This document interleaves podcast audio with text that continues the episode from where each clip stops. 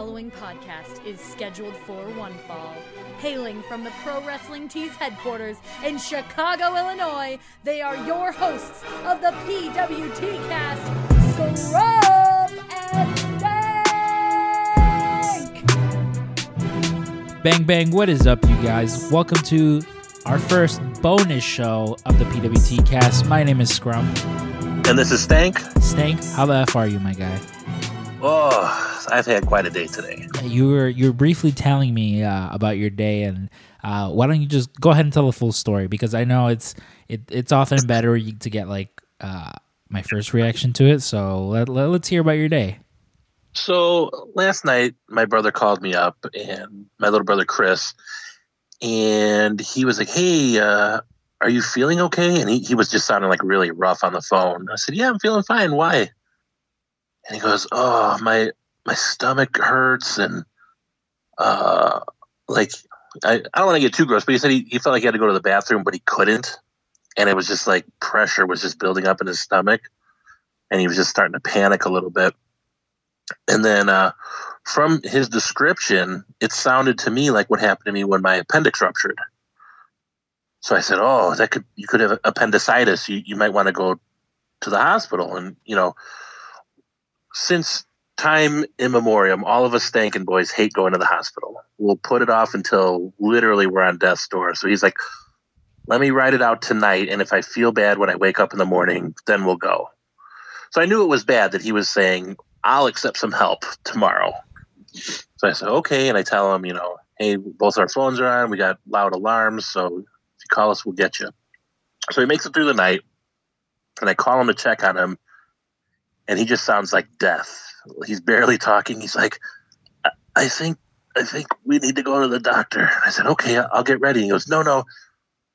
Let me walk my dog first. And let me take a shower, and I'll get ready. And then give me like an hour and come get me." So I call him an hour later, and there's like fear in his voice. He's like, "You got to come get me." I'm like, "All right." So we get him. We drive down to the local hospital. Now, mind you, we're in the middle of a quarantine, right? Everyone's nervous. Everyone's nervous to go to Walmart and Jewel, much less, you know, the hospital. And Elgin just, they opened up another hospital to house coronavirus victims. So, of course, everyone on the Facebook groups are like, "Oh, great, here we go." So I go in there, and it's almost like pre-Walking Dead. Everyone's got masks on. There's like a station where we had to go, and they had like a machine that they put on our forehead and behind our ears to screen us for symptoms. And you know, my brother's walking in, and he's looking like death. So like, there's a couple people in there looking at him like, "What's wrong with this guy?" But we both got screened, and then he went up to give his information, and then they took him real quick. So I said, I'll wait in the waiting room, and I'll just, you know, see what's going on.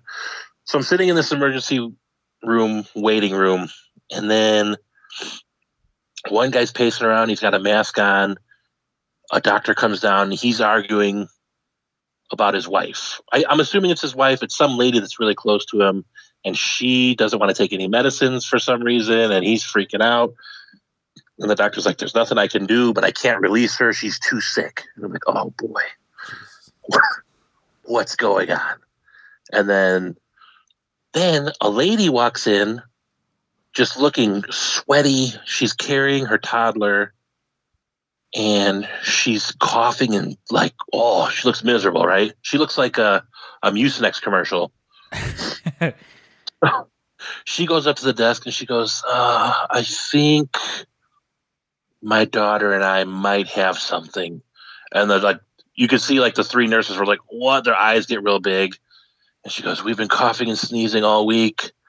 And we got sore throats. And this morning we both had a fever of 104. I'm like, "Oh my God, are you just reading a symptom sheet right now in front of me? Holy crap." But the funny thing is, she sets her brand new cup of Starbucks down. So she had time to get Starbucks. Fantastic, but, of course. So now I'm like, oh, like I'm sitting in a corner. I picked like the farthest corner I could see in the waiting room. And I'm like, this is the safest. So I'm kind of eyeballing her, but I'm trying not to be mean. Cause like, if you're sick, you go to the hospital, right? So she sits down, and I think the nurses are concerned because I could see them chattering, and then they're going back to talk to someone. Meantime, this other lady comes in. Now, she's probably early 50s. She's wearing like a winter coat and like some gray sweatpants, and she's just looking beat up. And she's walking gingerly. They screen her. She sits down. Oh, she's like, I got to go to the bathroom. And she goes in there. And then from the bathroom, through the walls, into the corner of the waiting room where I'm sitting safely, obviously, I hear her sobbing and like openly weeping. She's going, oh. And I'm like, oh my God. And like, I know I'm not the only one that can hear this. And I'm kind of looking, and the nurses aren't doing anything. Anyway, she comes out and very clearly has peed herself. Just like the entire back of her sweats are just like a big circle of pee. Like, wow, a lot of pee. Jesus. And so she sees that I noticed, and she goes, it's okay. I just got my pants wet. I'm like, yeah, right, lady. And then she sits down in this chair, just pee and all. I'm like, wow. And then she gets up and she starts walking around, and I'm trying to like get the nurses line of sight. And I have bad eyes, and they're Asian, so I can't see if they're looking at me. I'm trying to, I'm Asian, I can say that. But I can't tell if they see me like with my eyes pleading with them, hey. Then she goes to sit in another chair, and they're like, no, go sit back in the chair you were in. And she's like, no, I'm going to sit here. So she sits down, and I'm looking at this chair that she was in, and it literally looks like you fucking laid a mop on it. Like, you're like, I'm going to come back and mop. It's just sopping wet. Stuff's running off of it. I'm like, oh, geez, lady.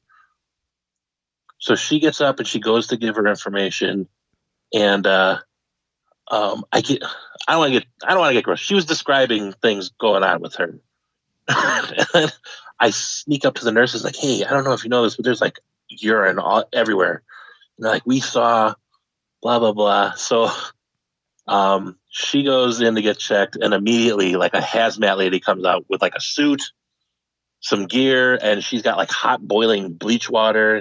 And they're like, which seat was she sitting in? And I remembered. And then the lady's like, I'm just going to clean the whole thing. So they're scrubbing all the chairs. And I was like, you might want to check that bathroom too. I don't know what happened in there. So I messaged Ryan, and Ryan was cool. He understood that I had to I was working from home, and I had to leave and get my brother. And I was like, on a scale of 1 to 10, how screwed am I? He's like, you're so screwed. I'm not feeling any symptoms right now, but it was buck wild in that ER place. So, holy yeah, I mean, listen. No matter how bad I was feeling, if I had a knife coming out of my side and I peed myself, I probably would have just walked out. You get some new pants. I'll be right back. But yeah, she was like, yeah, I just got my pants a little wet. I was like, that's an understatement, lady. Yeah, like I felt bad for her. She's clearly in pain, but it's like, don't be sitting in every seat. Come on. Yeah, I mean, listen, if you had an accident or whatever, have an accident, but to just play fucking he's sopping up everything. Did you play musical chairs? That's oh yeah, she's like, I'll just sit right here, and they were like, oh no. And you can almost hear an audible like a sponge hitting. It was really gross. Well, but so, but your brother's okay though, right? Yeah, I mean, ended up he had pancreatitis. So I say my brother drinks a lot. He clearly says no, which I think makes him an alcoholic. I'm not sure. But they told him, with pancreatitis, you can't drink anymore. So he's not too thrilled. And then, he's got to be on really heavy painkillers for the next 4 days, and then a strictly clear liquid diet. So, chicken broth and juice, clear juices. And so... Not a great situation, but no surgery, no nothing, so could be worse. Yeah, could have been worse. Well, geez, I kind of, my day. But literally, as you were texting me, I'm helping my brother up the stairs. I'm like, yeah, I think I was being kind of short with you because I'm holding my phone with one hand. I'm like, oh, cool. So, no, I definitely feel like my day was a lot less. A lot less going on, definitely, than you had today. And I'm glad for it. What's up? I'm glad it was for you. Yeah, but you know what? As of this recording, it's only Tuesday, and some of you guys might be scratching your head going, your episodes usually come out Monday. What's up with this one? Well, when David and I came up with the idea of, hey, let's check in on some of, past guests we've had, see how they're holding up. That was 100% what we intended to do. The only thing was, once we actually started talking to these people, the interviews just went on. A lot of these people are our friends, and when you get together with friends, especially when you haven't spoken for a while, you just tend to just sit there and talk. And definitely happened with this. And at the end of the first episode, we were like, "Oh man, this isn't gonna work." This isn't gonna work. But luckily, we figured, hey, right now, people are in need of some fun. They're in need of a distraction from everything that's going on with the world, and so we figured we'd put out some of these bonus episodes. This one, it'll be starring the wonderful Wai Ting of Post Wrestling. If any of you guys you guys have heard me because I do it almost weekly. But go on about Post Wrestling. Wai's one of the one half of Post Wrestling. Him and John Pollock. John Pollock was busy, so we weren't able to get him on this show. But we had Wai, and what I was most excited about was you two guys finally getting to talk and to meet or whatever, especially. Yeah. Especially once we got the Lego talk started, because Wai is probably the biggest Lego fan that I know, and you're pretty big fan yourself. You're getting right back into it, so I was just like, "Ooh, I definitely need to bring that up." But we also have cousin Jeremy on as well, because again, when we we're like, "Oh, we should reach out to this person, that person," I think I just straight up messaged Jeremy and was like, "Hey, you're podcasting with us," so. There won't be a lot of talking from us this week because, again, we wanna put out these interviews for you. So without any further ado, we'll go ahead and get to the first mini interview we have this week with Cowboy Wai Ting himself. All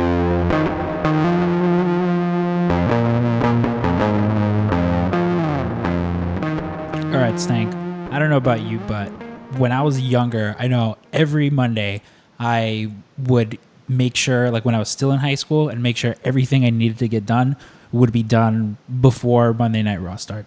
And then when I started working, I made sure that every Monday was the one day I couldn't work because I couldn't miss Raw, But nowadays, it's way too long.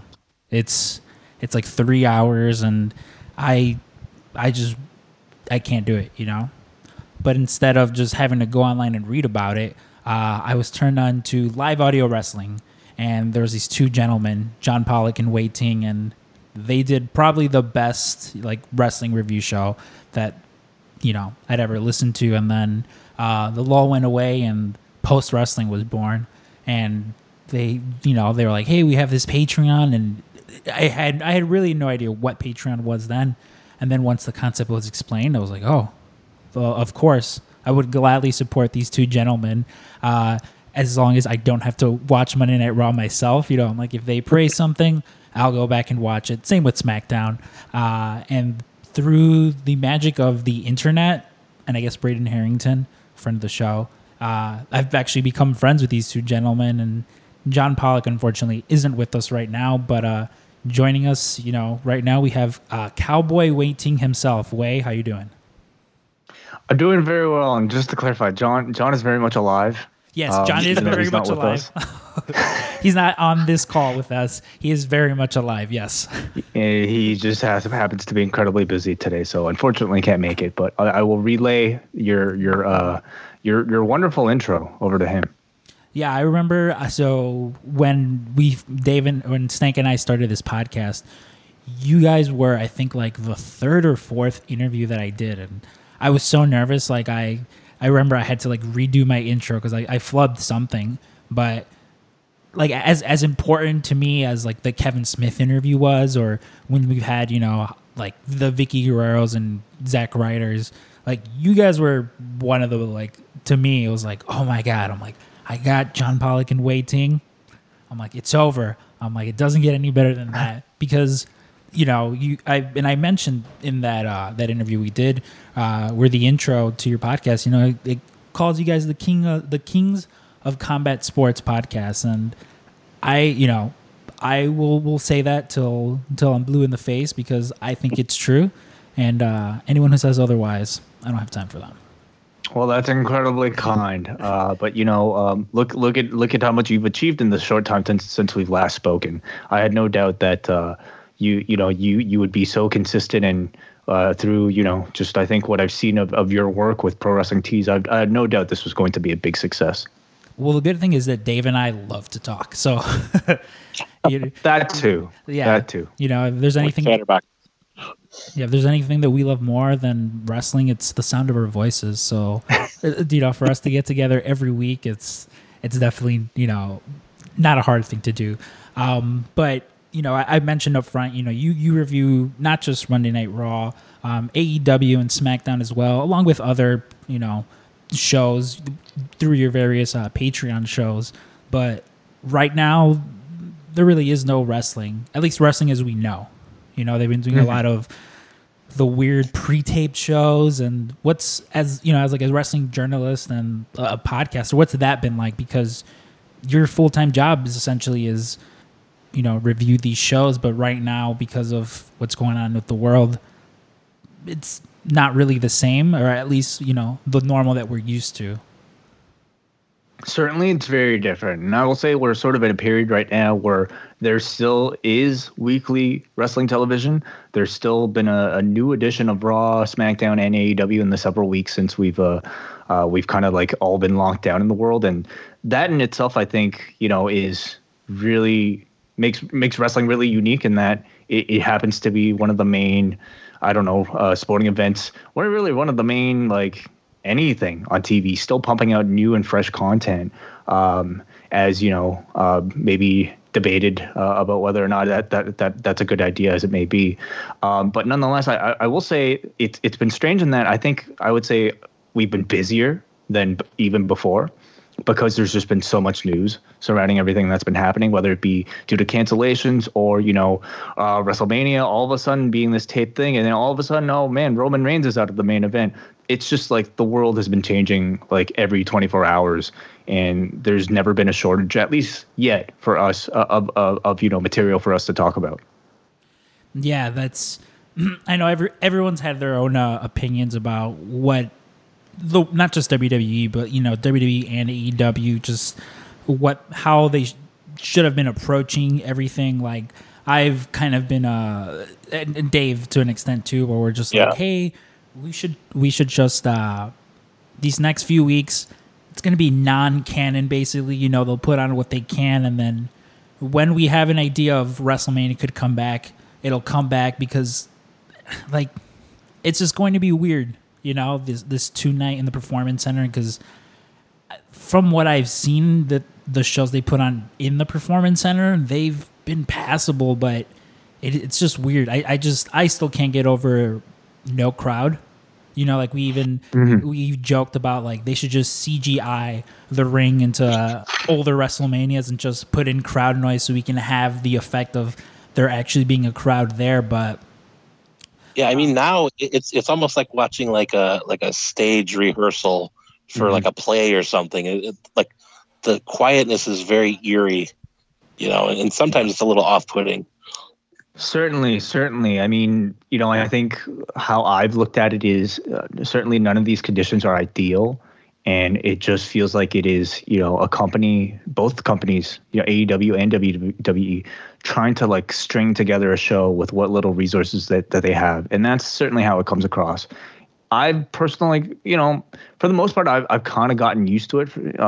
But I can't say I've really enjoyed any of the shows. And for me, that even includes like the AEW show that took place, the first empty arena one, which I think a lot of people really enjoyed. I can certainly appreciate certain aspects of it. But when you add in, I think, the element of risk involved in people traveling to these shows, in them participating in, you know, like a contact sport, really, professional wrestling. With just a lot of like fluids, you know, being swapped around, that is sort of something I can't really shake my mind off of. And, you know, we shall see, because, like, ultimately the decision to continue might not be up to WWE or AEW. Yeah, I think they were, I mean, they were definitely smart in having taped, what, like 3-4 weeks worth of content while they still can, because, like, I know we've all seen the videos of Florida. They've pretty much not shut down, or I think they just now kind of just, all right, well, I guess the corona is... it's a real serious thing, as opposed to, like, here in Chicago, it's been maybe like a week, maybe almost 2 weeks now, where they issued the stay at home, you know, only go out and purchase the essentials. But there was, like, those videos going around of kids down there for spring break, just acting as if everything was okay. And, I mean, WWE was definitely smart to have filmed as much content as they did when they still had the chance, because... yeah, you know, like, you had Roman Reigns pull out, and I think there's still a bit of a fan base out there who they're very much of the, like, oh, well, the show still must go on mentality, which is kind of something that for the, I don't want to say non-smarter, but just the non-internet fans, if that makes any sense, they've kind of just been fed that Vince McMahon mentality of, like, yeah, the show still must go on. I suppose we're like, I'm totally with you, where, you know, despite there not being anybody in the crowd, like, it's, you know, you have, like, Jimmy Havoc putting his fingers in Cody's mouth and things like that, and it's still just, I don't know. Yeah, they're essentially, they're breaking all the rules, like contact fluids, heavy breathing, mm-hmm. and, you know, you got crew members around, and I'm sure you got medical staff that doesn't need to really be exposed to something like, and, you know, there have been rumors that some people are symptomatic, you mm-hmm. know, at WWE, and some people aren't happy about that, but, you know, what do you really do? I really think that this could have been, like, a chance for them to maybe do something different and just make, like, an entertainment show instead of having the wrestling. But, you know, I don't run a multi-billion-dollar company, so who am I? You know, there's really, it's not an easy answer, especially I think if you're a company like AEW without that big of a library of content to draw from. If you're WWE, I mean, as we've seen, they I mean, just the documentaries alone that they can put out from the network, I think, is enough to, you know, carry them for, like, a long time. If you have to fulfill several hours of Raw and SmackDown. But AEW, I think it's a little bit tougher, I would say, for them to come up with fresh content if they had to completely stop production. I mean, nonetheless, you really have to kind of weigh the risk involved. And, you know, that level of risk is just increasing by the day, especially, I think, with, you know, the rate that infections are going on right now in the U.S. It's actually very scary. And I imagine, you know... They're I would hope that they're reconsidering and really reanalyzing the situation by the day. Aside from wrestling, how have you personally been dealing with everything? Because, like, I know recently you and John did an episode, and you know, you guys didn't do it together. You guys were doing it via Skype video. So how's and I've spoken with you know, with Braden and David a little bit as far as how Canada, you know, Toronto specifically, is handling all this, but. How have you been handling all this? Well, you know, we just had Dr. Alex Patel on, who's, you know, an ICU doctor at a Toronto area hospital, and he's been making the rounds. He was recently on Chris Jericho's podcast, but just kind of, like, updating us on, you know, the status of everything that's been going on. And he seems to indicate that the trend, at least in Ontario, which is the province that I'm in, it seems to, like... whatever measures that, you know, we've been taking have sort of been effective, or at least looks to be effective. Our curve is starting to flatten, which is a really promising sign. And I think really encouraging that, you know, all the sacrifices that everybody in my community has made by not going out, you know, not going to work, closing down businesses, like, it's encouraging that it's been for something and that things are working. So, you know, I've been very much like that too. I've been following the news quite often, every single day, actually, on a weekday. Our city kind of does, like, a weekly live stream or daily live stream talking about the latest numbers, you know, the latest policies. Our mayor is a part of those as well. So, you know, I've been staying at home. I'm very fortunate to be to have a job that I mean, is very much home-based anyway. John and I can really still continue doing our jobs as long as there's wrestling involved. Even when there's no wrestling, there's still plenty of things for us to talk about. So I've been keeping up with that. If anything, like I said, I've been actually busier than ever. The only, you know, the major adjustment to my life is that my fiance actually works in a hospital. So I've been, you know, we've been discouraged, and I've certainly discouraged her from taking public transit. So I've been driving her every day. And I don't know if you know, listeners of our show know that I'm very much a night owl, because I'll watch these shows, we'll record these shows. I probably won't sleep until like 3 a.m. in the morning. She works at like 8 a.m., so she gets up at 6, and to drive her has just been a bit of a, you know, it's been trying to mesh her very normal schedule with my very abnormal schedule, and that's kind of resulted in, like, you know, a bit of havoc to my sleep patterns. But, you know, it's totally worth it. Yeah, I think you and I very much have like the same sleep schedule. I mean, it's in my favor now that I just recently moved down into one of the warehouses where I'm actually staring at the Freelance Wrestling Academy now. It's essentially in my living room. It's next door to the warehouse that I showed you guys where the original wrestling school was. And so I'm kind of fortunate where, like, much like you, I will stay up to about 3 a.m. and I literally roll out of bed and walk right into work. But what are some of the things that you've been watching? Or, because I know you're a big comic book reader as well. Like, you were the one who suggested reading Saga, and I've been delving into those as well. But what are some other things you've been watching? Because I know everyone's been hounding me about Tiger King. I've still not watched it. What's been keeping you busy? You know, obviously aside from wrestling. Tiger King, actually, this past weekend. I mean, I had jumped on the bandwagon, and much so, John actually has been somebody who's been really trying to get me to do that. So I've been watching that. Terrace House is something that I still continue to keep up with. That's my thing on Netflix. Lego Masters is something I've really gotten into every single week now on Fox. I'm a huge Lego guy, so I've been following that show. And I'm trying to think, like, what else, you know, beyond that. I mean, you know, I've been reading a bit more. I've been reading, like, a lot of stuff about powerlifting. I invested in, like, a home gym recently, so trying to get into that. It's a great excuse when you're home all day. Yeah, for sure. and just kind of, like, you know, following what all the news and all the wrestling that's out there. That's kind of been my day. I know Dave, recently he got back into building Lego. His wife, for their anniversary, he got that, the 89 Batmobile? Oh, yeah. No way. That thing's huge. I love it. Yeah, it's it had, like, 26 bags in it, and, like, the manual was pretty thick. And, like, I said on my Facebook page, like, I used to be big into Legos when I was a kid, and in the 90s they had a big pirate set. Yes. And my mom broke it out of anger. What color was the pirate ship? It was brown, and then it had like red and white striped sails on it. Okay. You know what? Sorry. Please continue. I'll tell you something else after. Oh, so I built it. You know, it had like the little cannon flaps on the side, and you like the galley in there, and then it got broke, and I didn't have the manual, and I just didn't have the heart to like rebuild it. And so that kind of stopped me from building anything big in a Lego set. You know, I'd build like cars or, you know, like one of those little box sets, but or just, you know, we would have a pile of Legos and I'd build like a house or something. But my wife got me this Batmobile set, and it's like my favorite thing ever. Do you still have the pieces? No, probably not. Okay, because I was going to say that those instructions are available online. If you care. But the other thing I was going to tell you related to that particular set, I'm sorry to hijack your podcast right now, Scrum, but you've just unlocked whole thing.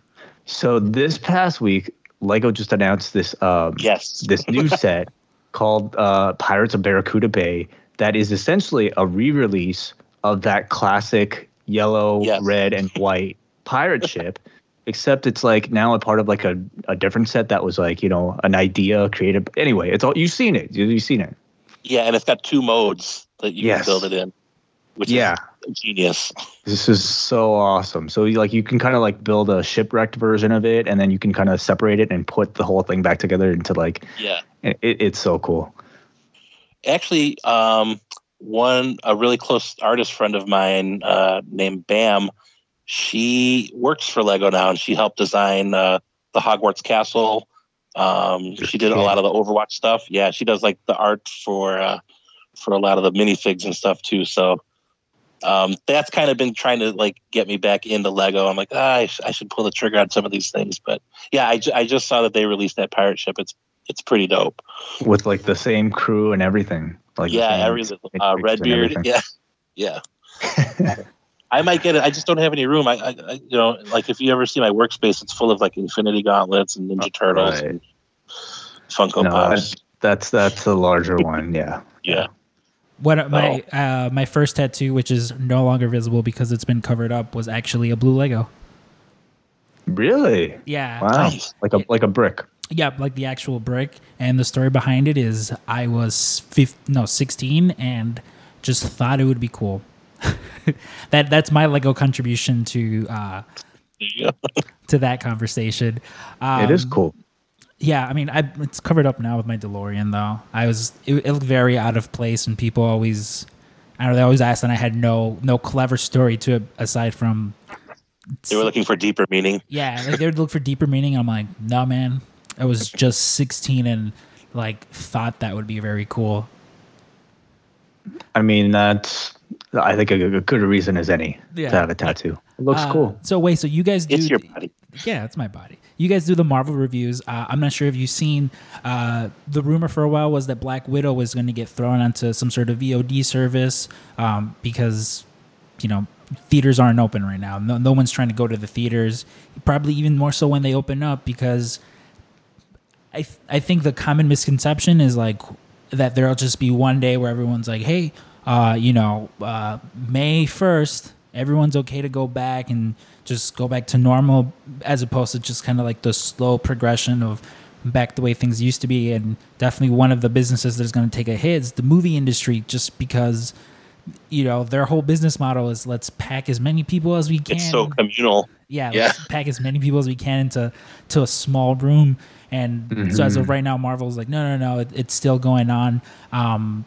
Do you think it will just eventually get released on VOD? Because I'm not sure how excited you are in particular for this Black Widow movie. Like, I know myself, I was okay with her death and Endgame, and more so interested in like the rumors of this movie setting up the Thunderbolts. But do you you know what are your thoughts on that?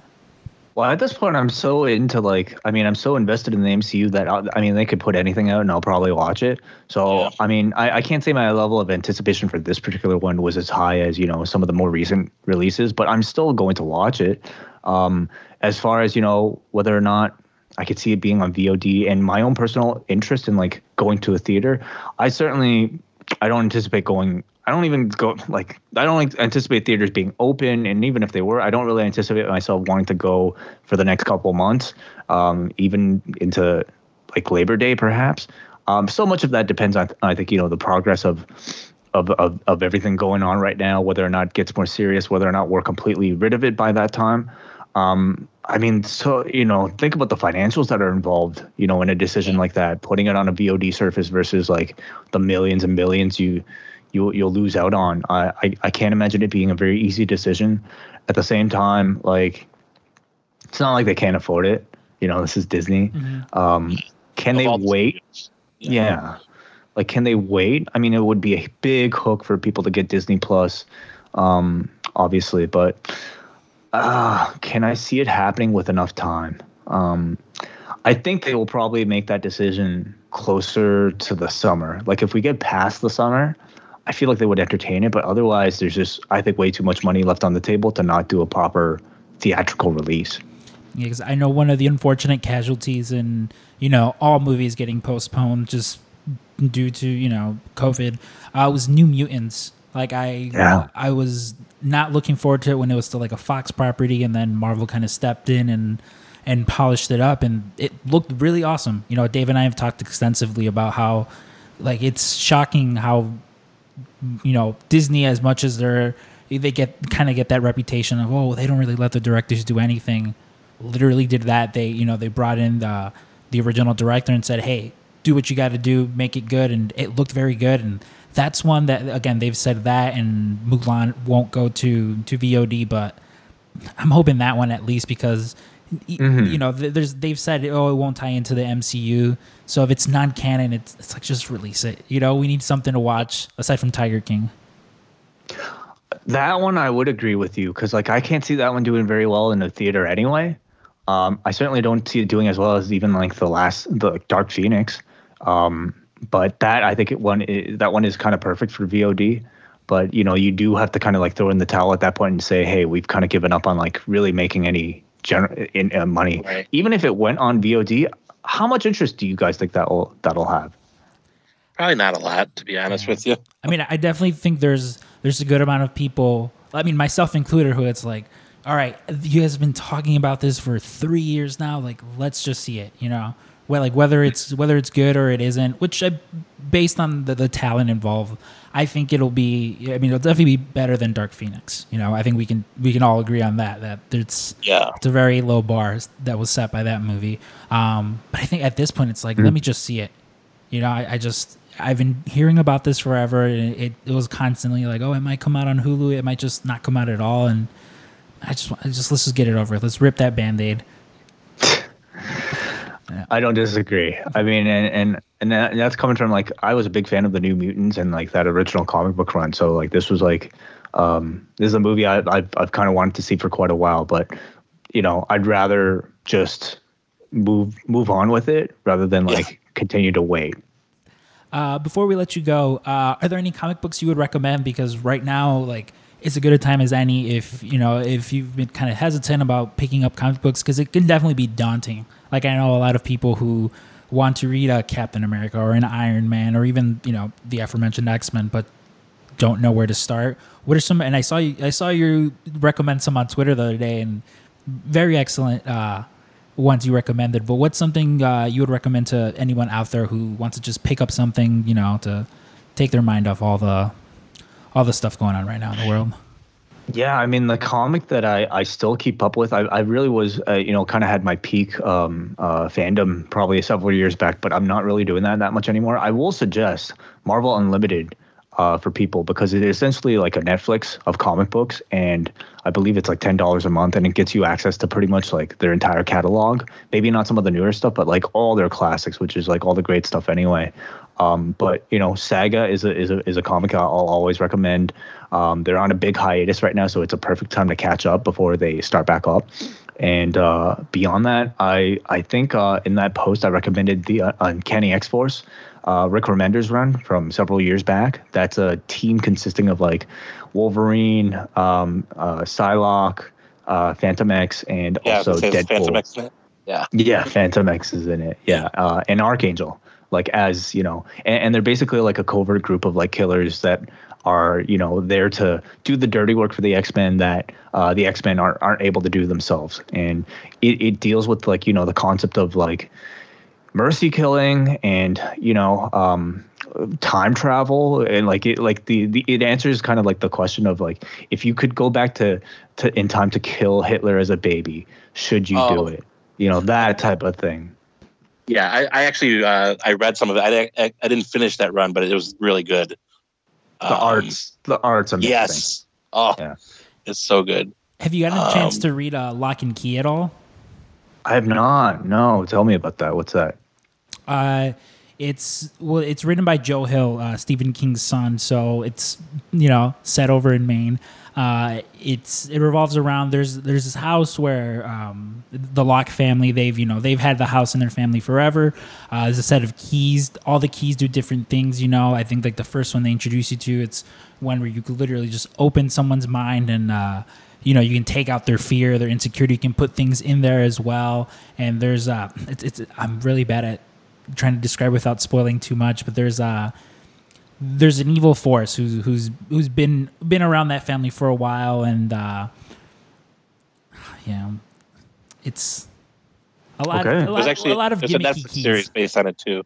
There's a Netflix series based on it too. See, the Netflix that just went through their first season. The Netflix series, it's different than the book, because like I watched maybe the first few episodes of the show, and They were kind of just picking and choosing different things from different books, which, I mean, when you adapt something for TV, it's, you know, they're never going to fully faithfully adapt that. But you know, it's only about 6-7 issues. It's pretty good. I would check it out. Lock and Key, Joe Hill. Lock and Key. Yeah. Cool. Is that Image? Actually, yeah. What is that? Which one? Lock and Key. What publisher? IDW, I believe. Oh, cool. Yeah, not one of the big two, but well, Wai, thank you for taking time out of your busy schedule to talk with us. If people are interested in listening to more of Wai Ting, I mean, I talk about it every week where they can find you, but why don't you tell the people at home where they can hear some more of you and the aforementioned John Pollock, who is in fact alive. He's alive and well. He is alive and well. Yes, he is. Yeah, you can find both of us at postwrestling.com. That's where you'll find John's daily updates. All of our podcasts are located there.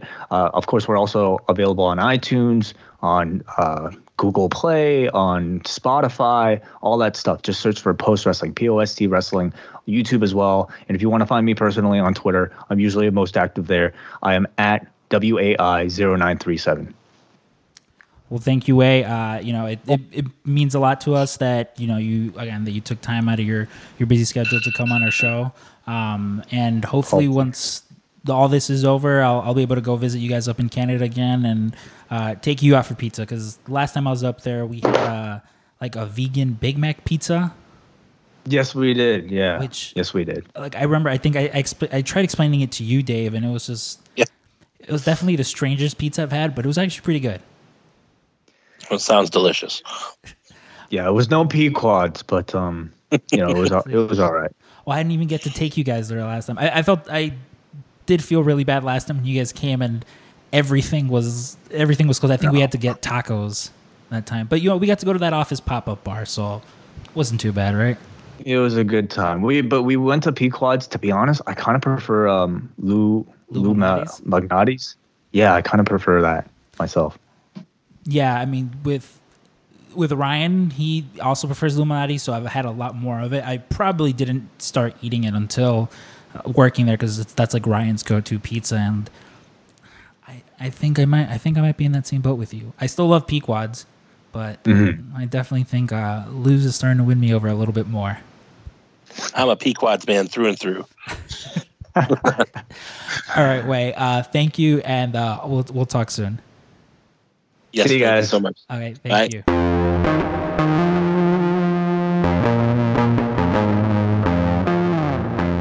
Again, big thank you to Wai Ting for that. I hope that you get that boat back, Dave. That Lego boat.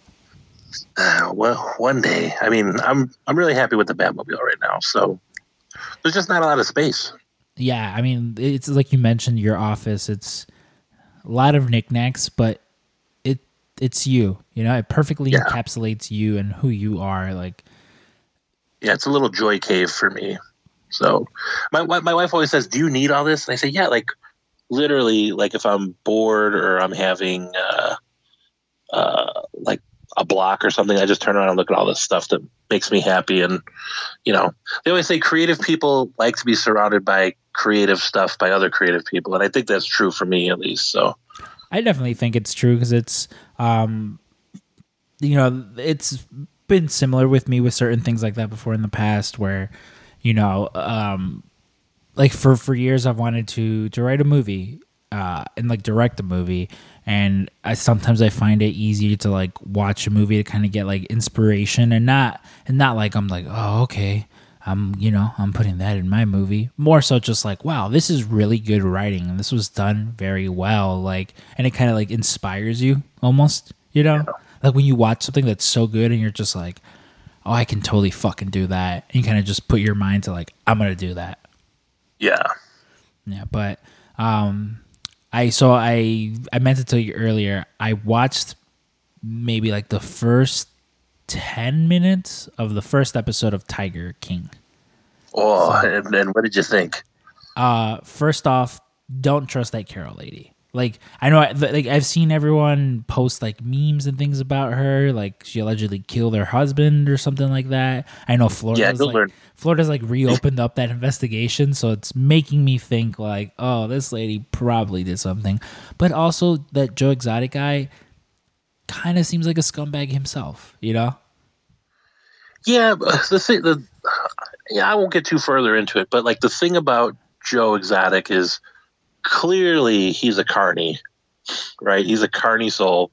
But there's like a truth about him where, you know, everything's on his sleeve. The thing about Carol's more calculated, and she just comes off as like disingenuous whenever she's talking, you know, at least to me. I can see and that. A lot of people. No, yeah. I can definitely see that. Because again, like I started watching right when they like just first introduced her. Yeah. And then they went back to like the gift shop. So it's literally like as far as I got, but just, yeah. I don't know. She just, you know, something seemed a little bit off about her. Again, both these people, you know, to dedicate your lives to doing what you're doing, like they had to be a little bit outside the box. So, yeah, you know, but hey, I'm excited. I finally started it. I mean, it's good, you know, like I mean, after we're done with this, I'll probably jump onto watching that. So pretty excited about that. How are you feeling about the governor's latest announcement? What was the latest announcement? I mean, I've tried to just drown everything out. Like it's so for those of you that are not in Illinois, I mean, I think a lot of the nation is just going to adopt this really, but we've been ordered to stay at home until the end of April now. So April 31st, we're staying at home till and. Boy, oh boy, was everyone kind of bummed by that. I mean, like, it's as I'm kind of a lone wolf, you know? Yeah. Like, I love the people that I love. You know, I love my friends. But for the most part, like, I enjoy just kind of just being alone, just being by myself. Yeah, solitude, you know? And that's not to say I'm like, oh, I hate people. No, not at all. You know, like I'll go spend certain people, you know, I like people that I like and other people I just I don't waste time and energy on. Yeah. But like I fully expect this to be like this till for a while. Honestly, probably like June, maybe July. Because honestly, like I've gone to the store to purchase, you know, the essentials, and I just see people just out and about, just shopping, just buying, keep messing around, just buying TVs or buying like whatever they need to. And like, listen, it's fine if you go to the store and you know you're like, oh, I'm picking up, you know, these essential supplies. Oh shit, let me pick up. You know, I also need these. Like, I went and bought a bookshelf, you know, but it was. Right. I found some dumbbells as well, so someone is gonna get prison swole. Bikini ready. Oh yeah, but you know it's like it's fine. But like I'll see people with just like I don't know, just very wandering around, kind of just wandering around. It's like, come on, you know. And so I don't know. I've been expecting this since day one. Like I hope that it doesn't. I don't know. Part of me thinks it'll be like a full on. Lockdown with like what I mean, what they had to do with Italy, where it was just full on military officials outside. You know the what is it, the National Guard, which is like you can't come outside. Go back inside. I'm gonna shoot you if you come outside. And like it sucks that it'll get to that, you know, because like I mean we're Chicago, we're a giant fucking city, so how that would work out, I don't know. But yeah, you know I'm kind of just rolling with the punches right now, you know. Thankfully, everyone in my close inner circle, you know, friends and family, they're all safe. They're all good, and that's what you know. That's what I'm concerned about. I can take care of myself. I'll be fine. But it's more so like, oh, you know, is David okay? Is you know, Matt Nix okay? Like that's more so what I'm worried about. So you know, I don't. What about yourself though? Me, you know, most anyone that knows me knows I can be a bit of a homebody, and I'm completely fine with that. I mean, I don't know if I told the story before, but I lived in a tree house for a couple months by myself once. I'm sorry. What? I won't tell that yet. I'll tell that some other time. But okay. Yeah, it was a nice tree house. But like, you know, I've never understood why people work hard to get a home or an apartment, fill it with the things that they love, and then never want to be in it. You know, like I built a beautiful nest. I like nesting in it. That's just me. Mm-hmm. But, you know, we got my two stepsons here, my daughter, my mother-in-law, my wife, and, you know, they all like to go out and do stuff. And so I'm here. I'm fine.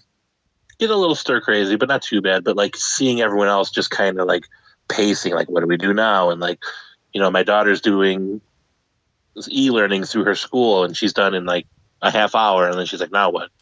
You know, she's actually the least affected. She's playing so many video games right now, and I'm fine with it. But, yeah, everyone else is just like, let's go. Wouldn't it be nice to just go out and go somewhere? And you just, if you want to be responsible, you can't, you know? I mean, like, I've definitely, don't get me wrong, I've definitely gone on, like, drives, you know, because sure. Sometimes, like, I just want to get some fresh air and I'll drive. But, like, I won't get out of my car and, you know, like, right. It's things like that. Like, you're not laying on park benches and rubbing on stuff. Exactly. Like, I've been seeing things like, like Jeremy earlier, not cousin Jeremy, Scare Me, who works over at Pro Wrestling Tees. Jeremy. Yeah, he was telling me that there was something where the police are going to start pulling people over and giving them tickets if wherever they're going isn't deemed important.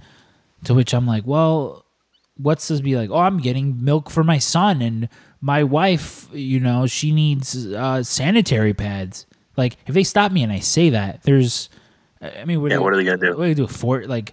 Force me to call this wife and child? Like, you know, and so I mean, I can't. It's tough to enforce. Yeah, it's tough to enforce.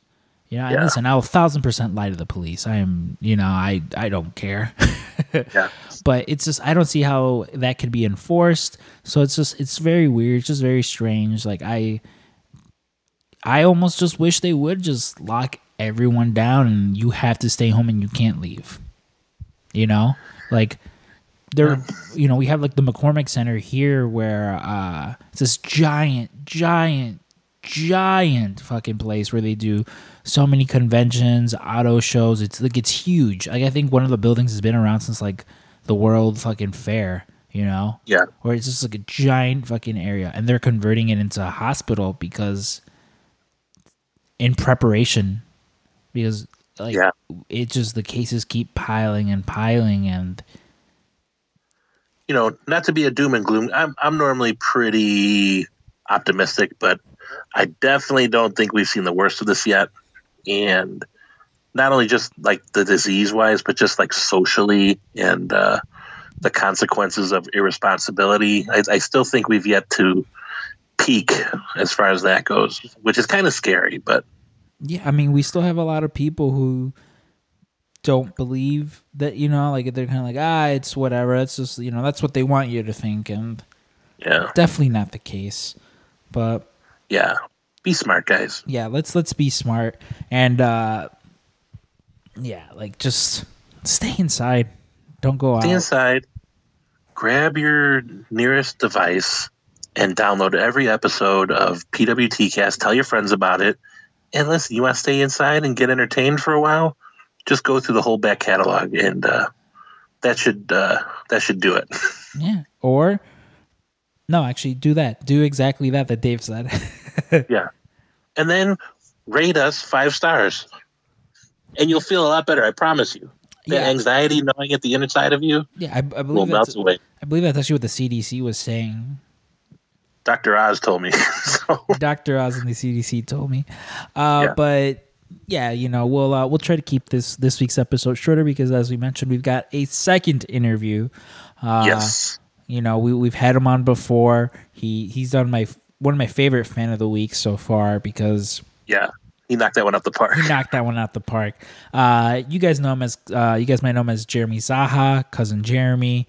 Other names I refuse to call him. But this week's guest is none other than cousin Jeremy. So let's go ahead and get to that part of the interview where we started talking Westworld and. We had to like cut it short because if we would have gone into as much Westworld as I wanted to talk, David, we probably would have gone on for. They would have called it season 4 of Westworld. Yeah, you know, by the time we were done. We probably could have gone on until about season 4 started. But let's go ahead and get to this week's second interview or third, possibly. I don't know. With Cousin Jeremy.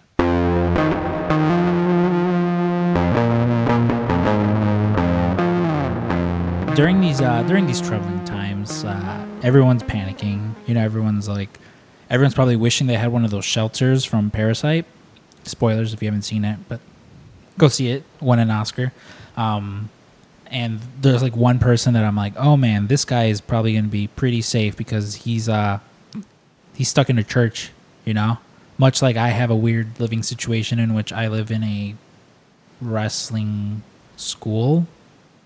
This person that we're talking to now, he lives in a church, and we'll get into that because Dave and I were joined by none other than our favorite cousin Jeremy. Jeremy, how you doing? Hey there, all you cool cats and kittens out there. Doing well. What? Oh God, we should just. Did you say cat? Did you say cats and kitchens? Cats and kittens. Oh, you guys haven't seen Tiger King yet, have you? I have. Yes, not. I did. I have not, but I. Oh my gosh! You got to see it. Everyone out here needs to go see Tiger King as soon as possible on Netflix. Yeah, we all got time now. Well, too much time. Well, I was waiting to finish Westworld, which I'm on this current season. I finished the first episode, but I've been catching up on Westworld, and I guess now I can start watching Tiger King. Yeah. I mean, just wait until you have an entire day because you're not going to want to stop it. See, that's what I did with Don't Fuck with Cats. Did you see that one?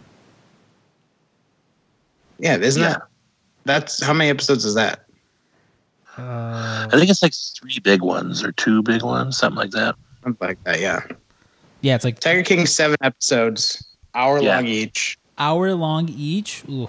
Like 45 minutes, 40 to 45 minutes. Okay. So you're telling me I have to sit there and essentially watch an episode of a whole season of Westworld? No, you get to sit there and watch. You don't have to. You have the privilege. Yeah. It's going around the internet that Netflix is behind this entire thing because they really wanted to push this, but they don't realize they didn't need this whole pandemic. Everyone would have just stopped going to work anyway to watch this. Well, yeah. See, we had Sarah Shockey on, and she was we had Marty DeRosa. Yeah, and he was telling us that one of the conspiracy theories he's been seeing about this is that they're putting batteries back in all the birds because birds are how they spy on us. Oh, that makes sense. I have a friend who's like really into birds. And what he'll do is he will go around downtown Chicago early in the morning and like pick up the birds that like flew into the buildings and bring them to the museum. But I think he might be deep state.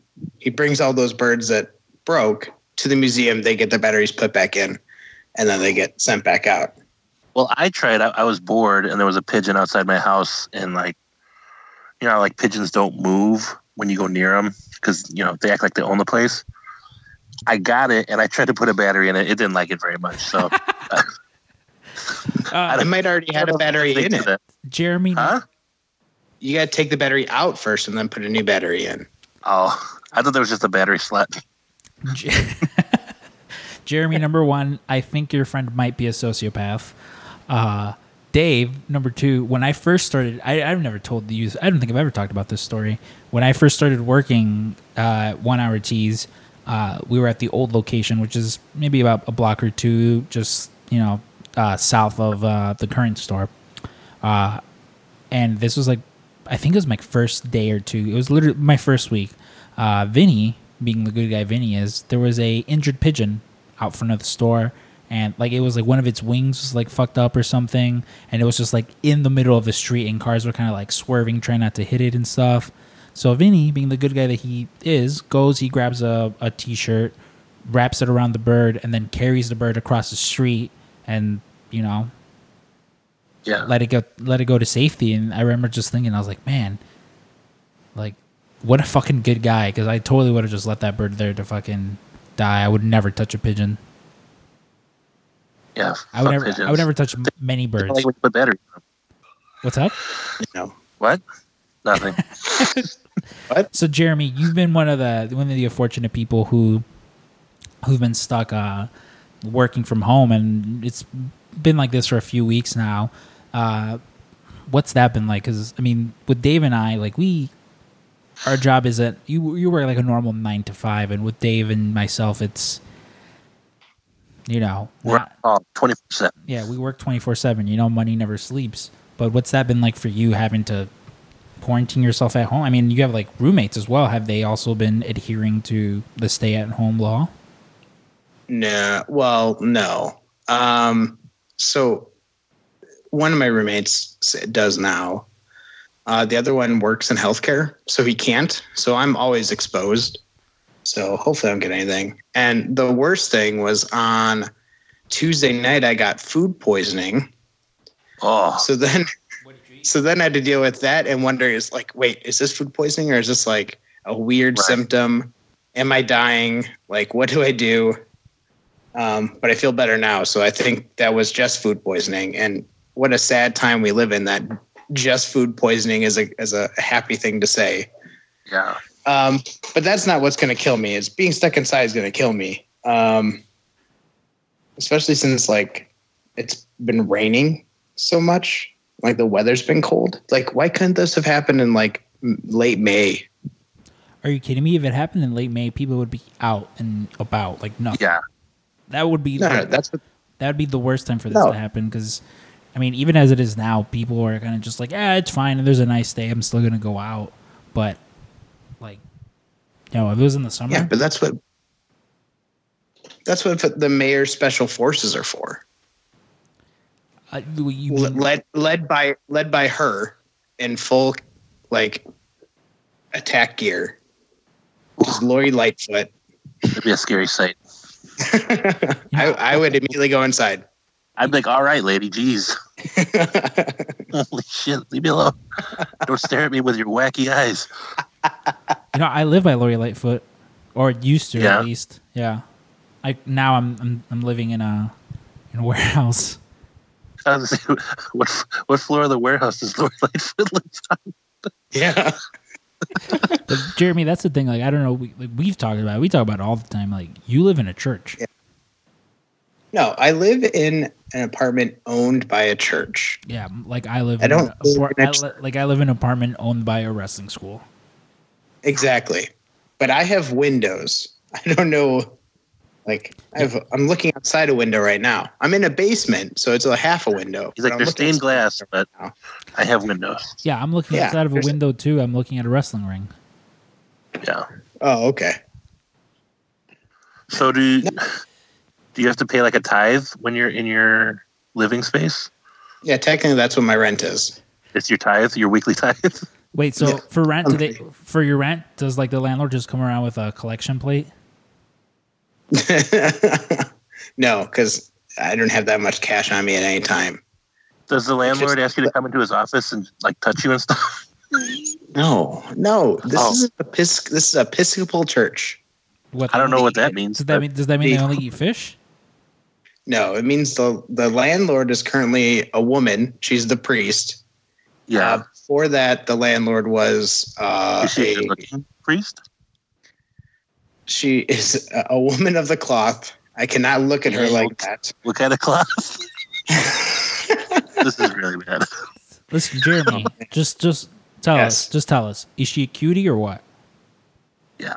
Yeah. Not my cup of Jesus wine. Yeah. I gotta tell you, Jeremy, there's a lot of things you've been saying. First was hello, cats and kittens. I almost ended the interview right there. Yeah. Hey, do you guys know? Who drinks Jesus wine out of cups? I don't know. I'm losing it, you guys. I told you I'm losing it. Yeah. I feel we all kind of been losing it. Like, it's I don't know. Like, it's weird. I mean, Dave, what's up? You've been stuck longer than anyone, right? Because you've been in, like, self-quarantine before they made everyone go into quarantine. Who, me? Yeah. Yeah. Yeah, but you know what? Like... First of all, I'm a homebody.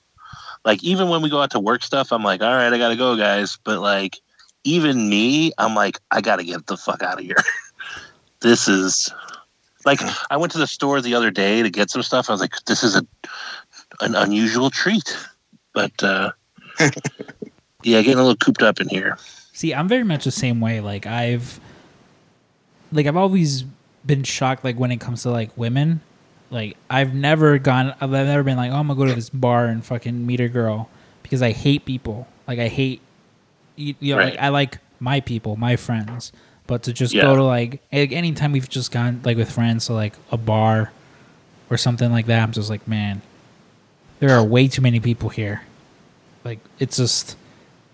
And even like that, like, when we go out to things, like, at work or just things in general, it's like, all right, I really just want to go back to the hotel. Or, like, when we were in Vegas and we would go out to, like, fucking restaurants and bars and stuff, it's like, all right, this is fun, but you know what else is fun? Going back to the hotel and occasionally going down to grab a slice of pizza. Yeah. Well, yeah, it was like, where are we going now? It's like, nowhere, bro. Yeah, on the cruise, that was, like, the one thing where it's like, all right, what are you going to do now? It's like, I don't know, man. Let's just hang out in the buffet. Or let's just... It's the most fun. Yeah, let's just hang out on the deck and do nothing. But well, because, like, how rarely do you get to... I mean, I guess now you got plenty of time, but, like, how many times do you get to just sit and not do anything, you know? Yeah. I think that comes with age, where, like, a vacation is where you do sit and do nothing. Yeah.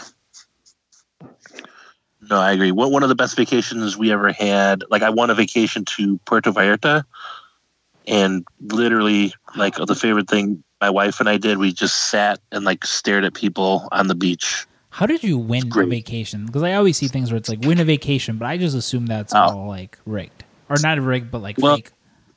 It's kind of a long story. I'll condense it. I don't know if I've told this before, but I went on a cruise on the Royal Caribbean and with my family, and this one guy walked up to me, and he had, like, a clipboard. He looked like he was from the cruise, and he was like, how much do you weigh? And I was like, at the time it was like 330 or something. I was like, why?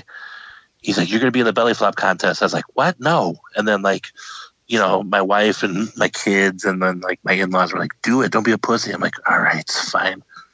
So he's like, all right, it's time. So we all gather up, and there's, like, a line that he formed. And very clearly, he set up the line from smallest and skinniest to biggest and fattest. And I was at the very end of the line. So I was like, oh, this is the worst. So I'm sitting there, and there's all these guys in board shorts with, like, 8-packs, like, trying to do backflips into the pool, and they're not making very many splashes because, you know, they're tiny little soy boys.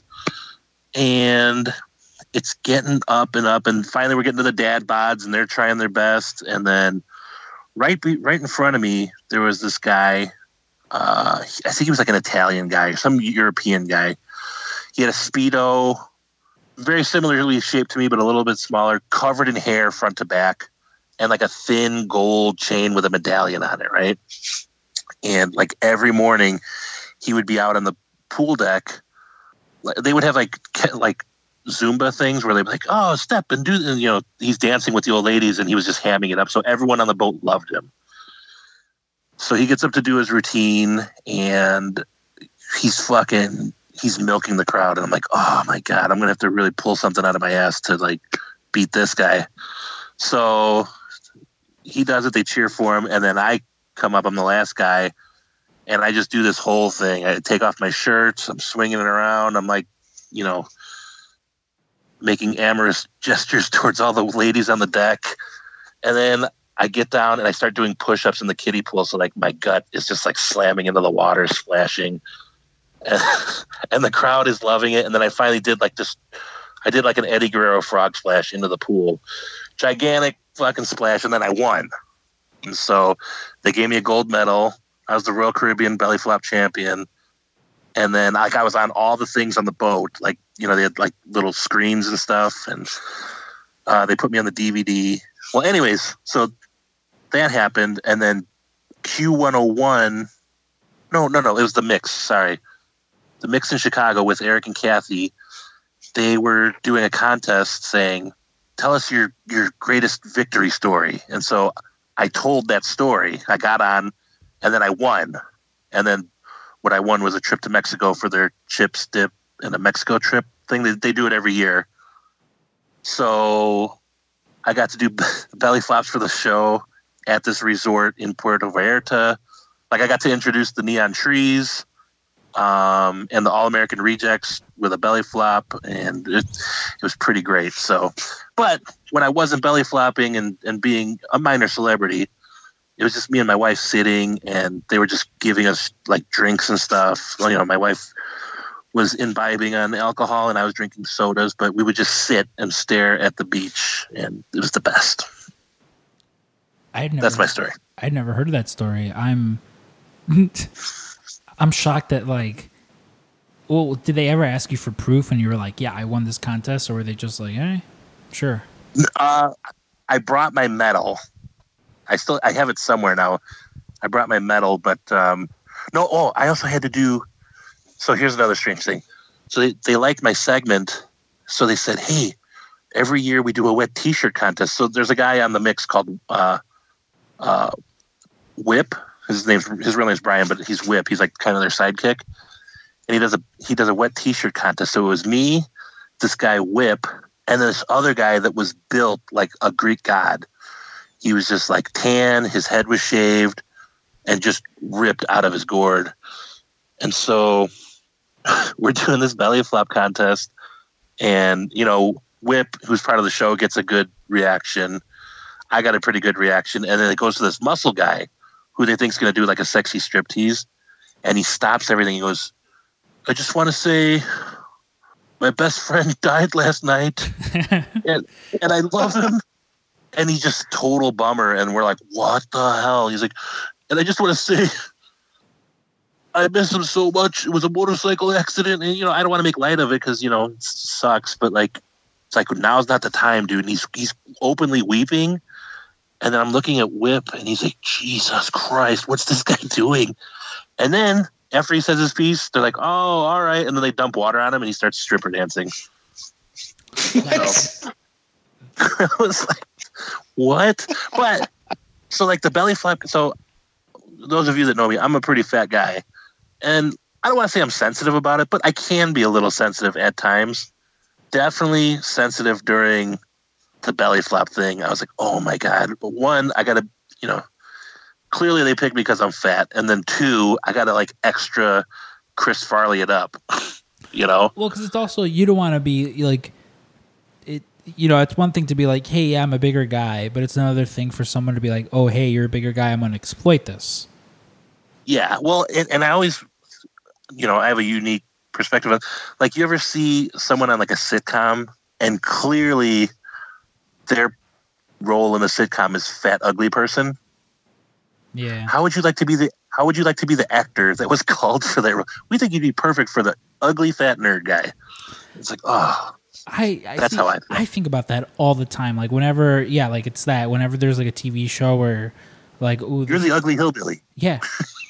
And like, sure. Maybe it's good that like, oh, you can, make money off of it. You make money off that, but like at the same time, like that's got to be a little bit deflating for, you know, your like your ego, or even like yeah, how you feel, because everyone's just telling you like, oh hey, like ooh, you'd be perfect for this role. Oh, what role is it? The ugly mother. Oh, do you want me to play King Lear? No, you're the ugly toothless hillbilly. You're like, oh, what? Yeah, like so. It's things like that where it's just like, that's it's gotta be a little deflating. Yeah, but yeah, so that's how I won my trip to Mexico. Best trip ever. Jeremy, any contests you've won? I mean, I feel like every day I wake up, I win the contest of life. I get it because of your white privilege. Jesus, Jeremy. Hey, I didn't choose to be born this way. Just like gay people did, because it's not a choice. Oh, come on, man. Jeremy. Come on. Dang. This is why I said we shouldn't have him on the show. I know. We should have had, you know what? We should have had Michael. Michael was here earlier. Michael was with his family. I don't know if they're still here. Monica got locked out of the office and like her car keys were there. So Michael was here. He had to go home and get her extra set of car keys and come back here. He didn't get off his phone. Yeah, well, he because I ran to the store to like I mentioned, I'm living up here, and you know, so I had to buy a carbon monoxide detector, fire extinguisher, which I don't know how to use. I guess you just pull a pin and then, right? Yeah. Okay. Yeah. And then I bought this ladder, which I'm gonna have to test it out, which I'm really fucking nervous about. I'll probably wait till someone else is here, so like in case I fall. But it's, you know, in case there's a fire and I can't take the staircases and I need to climb out of one of the office windows. Yes, treehouse style. Yeah, literally that. Like when Ryan was like, "Oh yeah, you need to get this like rope ladder." I literally sent him a picture of a treehouse. I was like, "That one," and he sent me, which was funny because like when I went to Home Depot, the one over here by the shop, which I don't like to go to because I have an ex-girlfriend that works there, and I'm just like, it's weird. But I went there and I was like, hey, like I asked some guy who was just like, oh, do you need help with anything, sir? I was like, can you tell me where this aisle is? He's like, oh, you're standing in it. I'm like, oh, all right. Well, where the fuck are your emergency ladders? And he was like, what? And he's like, oh, I've never seen this. And like you could tell the box was like a little like it'd been there for a minute. So I definitely want to test out that ladder because if I die, Jeremy's going to have to take over as co-host and, you know, he's going to have to... And then it's going to become a political podcast about how much he hates certain... Yeah. Like, hey, it's what brings in the viewers. Hey, sure thing, Alex Jones. Oh, you know what you should get? A fire hose right out the window. Not a fire pole. Open the window and slide down like Batman? Dude, was it you who was saying we should have talked Ryan into putting in one of those? I might have said that. I'm a big advocate for fire poles. It might have been you or it might have been Nick who said like we should, but then I was like no, because you know what would have happened is Matthew. You'll miss. Well, Matthew, Michael's son, he would have been like he would have seen that, and then every time he's here, he'd bother Michael by like, oh, I want to go on that, I want to go on that. Yeah, and then he would get like French fry grease all over it with his hands and stuff.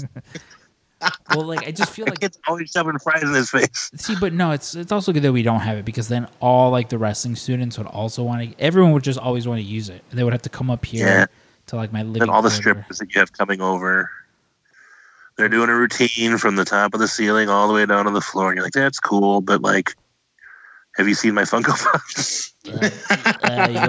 You will look at my WWE chairs. I have several WWE chairs. This one's from the Royal Rumble 2 years ago. And this one is Jeremy. Why don't you, so do you have no stories of winning any contests? I feel bad. It's you know you were supposed to be the guest for this particular segment. But for the most part, it's been David and I speaking. And I hogged the whole thing.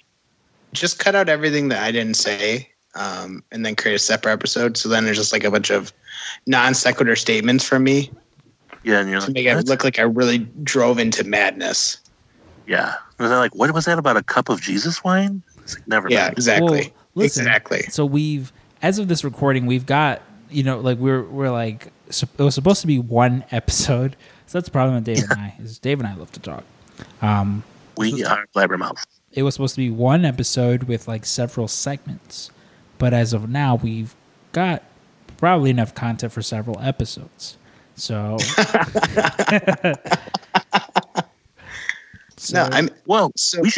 we should ask Jeremy about his opinion on WrestleMania. Okay, sure. Yeah, that's kind of been the ongoing theme. WrestleMania, it's still going on. They've already recorded it. I've been looking for spoilers because I want to spoil it. Like, as shitty as it is, I'm like, well, listen, like this WrestleMania is gonna suck. Like, I'd rather just know. I'd rather know how bad it is. Like, and. So there was supposed to be like this tag team match between Street Profits and Andrade and Angel Garza.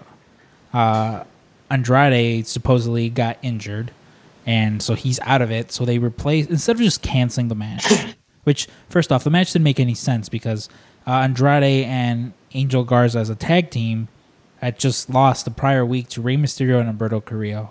No, that was like 2 weeks ago. They lost to Humberto Carrillo and Rey Mysterio. And then Andrade loses to Rey Mysterio.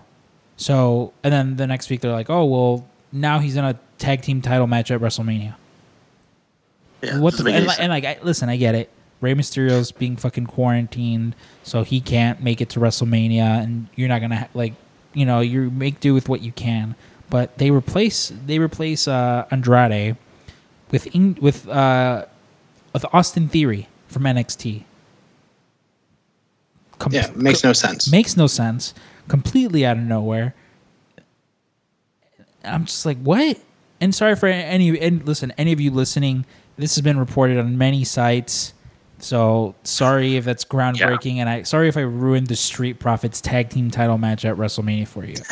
I honestly and sincerely do apologize. But can I just tell you, also, like I caught a clip of SmackDown, and it was like empty, and I guess they were trying to build up Roman Reigns versus Goldberg, which they're still advertising. Yeah, which is clearly not happening, but like. It was so creepy. It was Goldberg staring at him to dead silent. Like you could hear the buzz of the electronics in the fucking arena. You hear like, zzz. Well, did you see? And it was just. Did you see the video where you could hear the director like jump over to the shoulder shot, a wide shot, of this shot, that shot, like yeah. You would think like a company like that would know how to do some TV. I mean.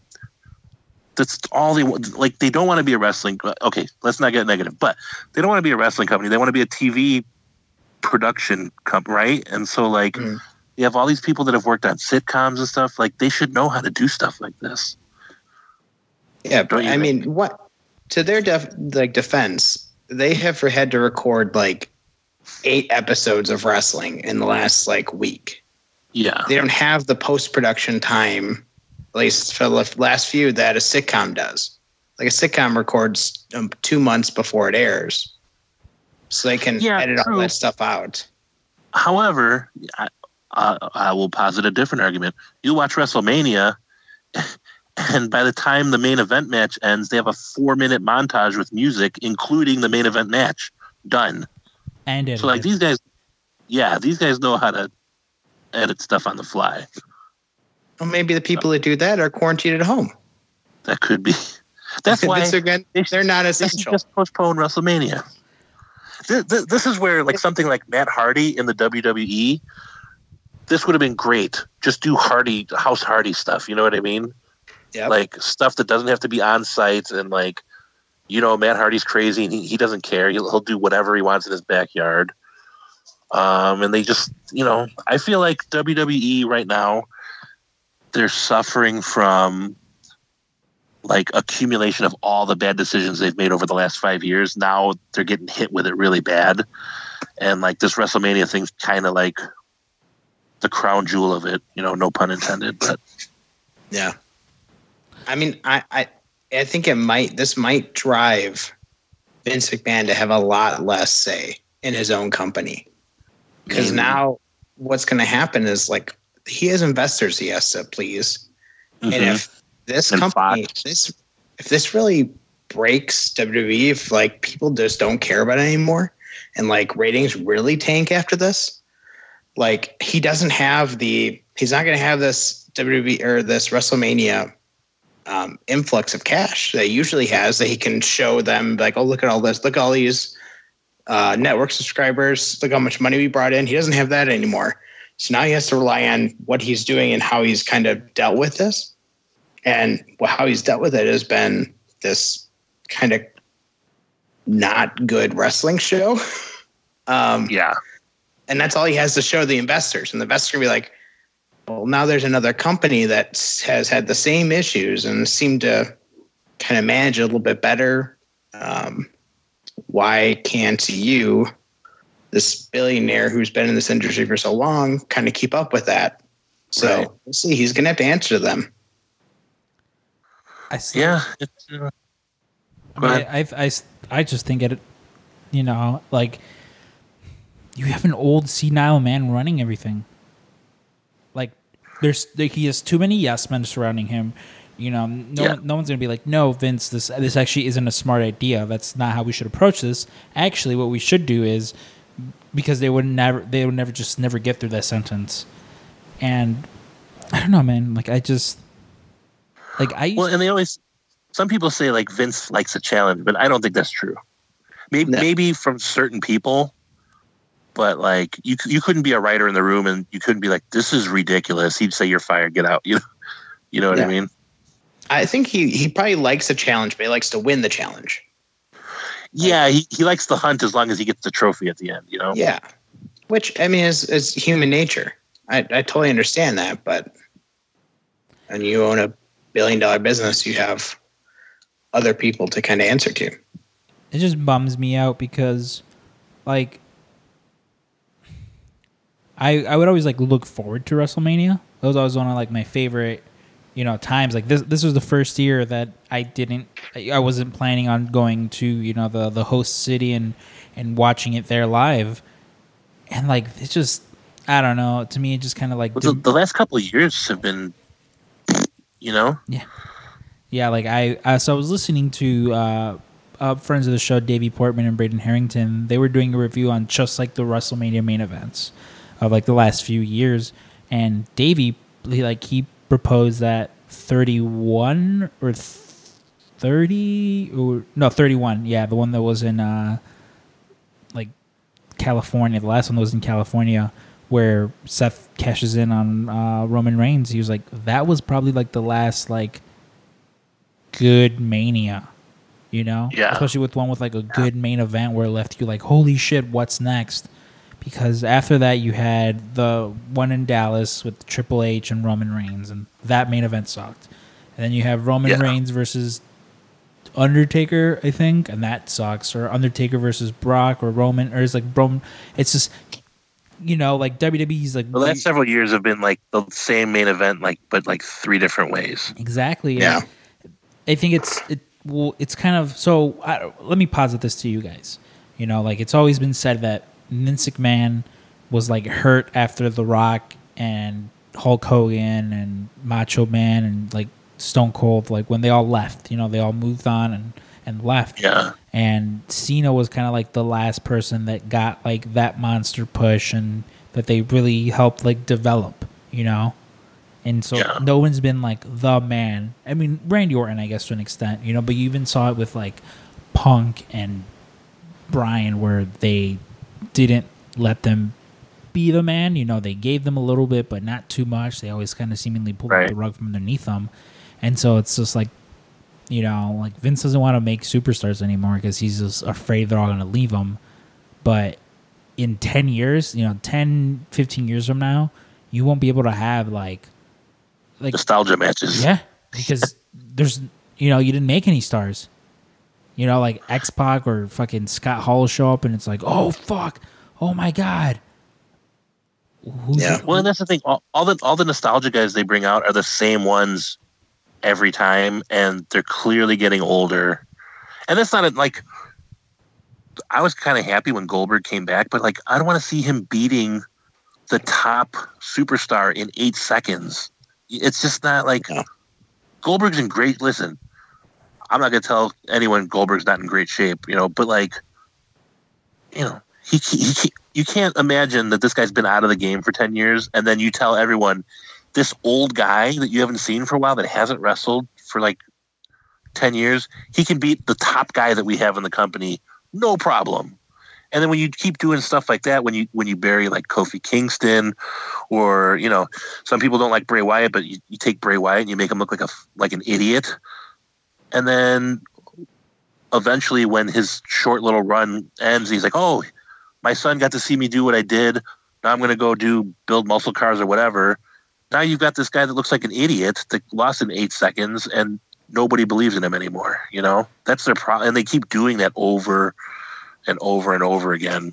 Well, and I think you're starting to see people get sick of it in the company. Like, I get that vibe from, like, Rusev. Rusev's kind of sick of it. Bray Wyatt will make allusions to it on Twitter. Even people like The Revival, they're like, this is, I got to get out, you know? So they made Ricochet into a loser. Yeah. They made people that were like headlining like wrestling news are just or like what you said, Berto, you were so excited for the AJ, Shinsuke match, and it was a stinker. Worst $2,000 I've ever spent. Because when could you have ever said that? That wouldn't have been a perfect match ever, except for they're now in the WWE, You know what I could have done with that money? Anything else but fucking go down to New Orleans and have seen that. But yeah, so we're getting negative. We're getting a little negative. Jeremy will. Oh man, we've been going on for a while now. You see, this keeps happening. But the thing is, we keep talking to our friends, and it's. I don't know. It's fun. Yeah, I don't know. I mean, maybe we might release a bunch of these as like mini episodes, but not really count them as like full-fledged episode. I don't know. What is going on? Just do one every day. What is going on back there, Jeremy? Are you burying someone? No comment. Were you just karate kicking someone? No. When you live in an older place, if anyone's moving around, it makes a lot of noise. You know what? Yeah, but but were they zip tied to a wooden chair and trying to escape? That's what it sounded like. Hey, maybe we should end this right here. You caught him before they bailed out the window. Let's not talk about this anymore. Oh man, Jeremy. No, but you should release these just the little ones once every day for this entire week. I mean, maybe. And then it'll be like episode. What are we on? 35. This Monday's episode. Will be 35. Yeah, you just. Will be 35.1, 35.2. I mean, we could. I'm pretty sure. I can figure it out on the old. Or we just have one really long anthology. I mean, it would probably be like a 4-hour one. Yeah. Oh man, that's fine. We can cut Jeremy's for time. Just cut down. Hey, cats and kittens. Find the best 5 minutes. You just hear, hey, cats and kittens, and then we'll put like a dial tone, like we hung up on them. I'm like, enough of that nonsense. Yeah, that's fine. Yeah, I'm still getting paid for this, right? No. Sorry, cats and kittens, you're not getting paid. No. Oh no. Well, Jeremy, we haven't seen you in weeks. We miss you. Yeah, we miss you. When we were we need people. Essential. What's up? Non-essential at Pro Wrestling Tees. You're essential to us. Listen, don't talk when Berto's talking. Okay? Now, Berto, back to you. You're essential to us. I mean, you were up. Oh, yeah, but what did I say? Jeremy, cousin Jeremy. I don't know when we'll see you again, cousin Jeremy, but best believe it, we're doing some more of these little mini pods, mini episodes. We'll definitely have you on because it is always a pleasure to talk to you. And listen, we can do like a whole Westworld episode now that I'm caught. Well, I still have the last two new episodes to see. Dave, have you seen those? Yes. Yes. Okay. Jeremy, you've seen them? Yep. I'm caught up. So I've only seen the first one, but, my review of season 2, not a fan of Dolores. I hate Maeve. Oh, ugh. Maeve and Dolores, was just very compelling characters in season 1, not season 2. But to hear more about that, you'll have to listen to our Westworld mini pods where we'll talk about that because I know some people listening haven't seen it all and they might be interested in watching it. And I enjoyed season 1 and 2. Season 3, first episode, not so much. Not a fan of it, Again, mostly because of what I do recommend. You know what I do recommend? If you're trying to binge watch something and you're looking for something new on HBO or HBO Go or HBO Now, any of the HBOs really, Barry. I've heard Barry. Frank was raving about Barry. That's what he was watching when he and I went to San Diego. Barry's great, and they're tight, like little 30-minute episodes, so you can watch a bunch of them. There's only 2 seasons right now, but I first watched it a couple years ago. I was like, this isn't for me, and then I just started again. I was like, what was I thinking? This show is great. So, if you love Bill Hader, you're gonna love this show. All right. Any show recommendations from you, Jeremy? Right now I'm actually watching Dragon Ball Z. So that's what I'm doing, which is like 8,000 episodes. So what an otaku nerd you are. Hey, sorry. That's what I love about you. All right. Well, with that, we'll leave the anime pervert Jeremy. Jeremy, thank you for appearing on the show, and we'll hopefully have you. And on. Tiger King. You are not the Tiger King. Everyone watch Tiger King. Yeah, we will never refer to you as the Tiger King. We will never refer to you as the Tiger King. But all right, Jeremy, thank you for joining us, and we'll say hi to your landlord. Yeah, say hi to your landlord for us. I will. All right, bye. Stay safe. Stay safe, you guys. Okay. And everyone out there, stay safe.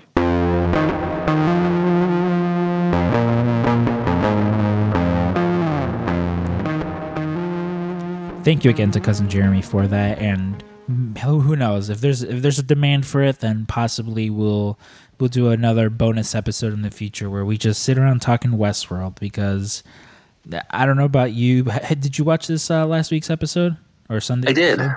I did. Yeah, I definitely have some thoughts, have some ideas, have some feels, and. I mean, unless there's, I don't know how many of our according to the ratings, there's not a lot of people watching Westworld this season compared to the last, the last two seasons, but I don't know, maybe we'll do a full on Scrum and Stanks movie corner episode and just talk that, Yeah, I'm in. Who knows? The world is our oyster. There's a lot of things to talk about, which I guess would lead to the next part where. We mentioned that we did a lot of interviews, and we were gonna save these, but we figured let's spoil the boys and girls at home. We're gonna release another bonus episode. Yeah. How about that? 2 bonus episodes in 1 week.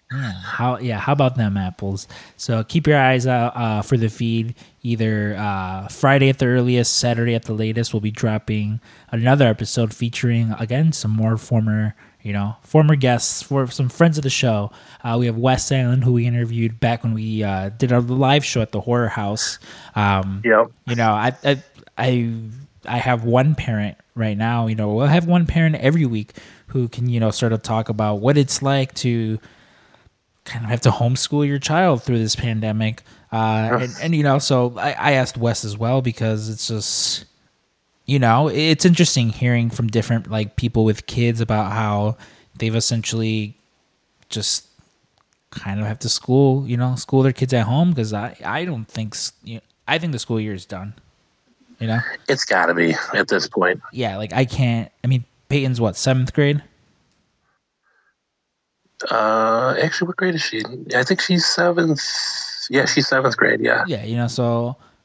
I think she's done with 7th grade, which will definitely make for an interesting, I mean, as a parent, listen, at 7th grade, I don't think they're going to be learning anything online that they're going to remember for next year anyways. Do you remember anything you learned in 7th grade? No, half the stuff she asked me, I'm like, what are you talking about? But also, I mean, on the flip side, it's really, really shitty for the graduates this year. Yes. I know a couple of parents that are like, is school coming back? I don't know about you, but my senior year I spent, I had all my credits done. So I took a bunch of dummy classes, like extra gyms and stuff, just to hang out with my friends. And so that's important when you're a senior, and a lot of people can't do that now. So yeah, it's definitely a bummer. I had a great time. In 8th grade, from 8th grade to senior year, I know there's a lot of people who are just like, oh, I didn't enjoy it for one reason or another, but I had a great time, and much like you, I took all the classes I needed to take so that come senior year, I had all electives, Yeah. And, that's just the fun of it, but so we'll have, our buddy Wes on, he comes on, and then... we had these 2 guests a little bit more recently, but 2 of our favorite wrestlers, and Kylie Ray and Isaiah Velasquez, wanted to talk to them. And again, that one, much like every interview, was said, hey, yeah, you have an extra 10 minutes to talk. turned into a lot more than 10 minutes. So, yeah. Friday we'll have them back. And again, it's just... You know, we love providing content for you. Like if David and I could do this, you know, on a Joe Rogan basis where we do it every day. Oh, we totally for would. Show. Yeah, we totally would. You know, I would plug the shit out of, you know, Yeti mugs and fucking Bridge Wallet. Yeah, Blue Chew, not fucking Omaha Steaks because, you know, because they don't like us for some reason. Yeah. You know, they've become the Lord Voldemort of this podcast. You know, they who must not be named. Yeah. But yeah, you know, so hopefully come Friday, you guys aren't tired of hearing our voices because we definitely enjoy talking to all you guys. So yeah, you know, that'll be that. And as we mentioned, next week we were hoping to get Dr. Sean Barkin, brother of Ryan Barkin, owner of Pro Wrestling Tees. So he can, you know, come on here and kind of just talk about what's going on in the world with that, you know, talk a little bit about what's like growing up with, you know, with Ryan and what it's, because I'm pretty sure I got to double check my facts, but I'm pretty sure he was the first printer that they technically hired. So that's also a little bit fun too, you know, he's part of the PWT family. So yeah, you know, thank you guys for joining us again for the second time this week, for sticking all the way around through this. But unfortunately, I hate to be the bearer of bad news, but it appears I've run out of things to say. And me too. I want to rest my throat for Friday, so I got nothing else to say either. All right. Well, for the PWT cast bonus episode this week, I've been Scrum. And this is Stank. And this is friend of the show, Kenny Omega. Kenny Omega here, friend of the show. Unfortunately, we've run out of things to say, and so, well, we must bid you adieu. So, until next time at the PWT's cast, goodbye and good night. Bang, bang.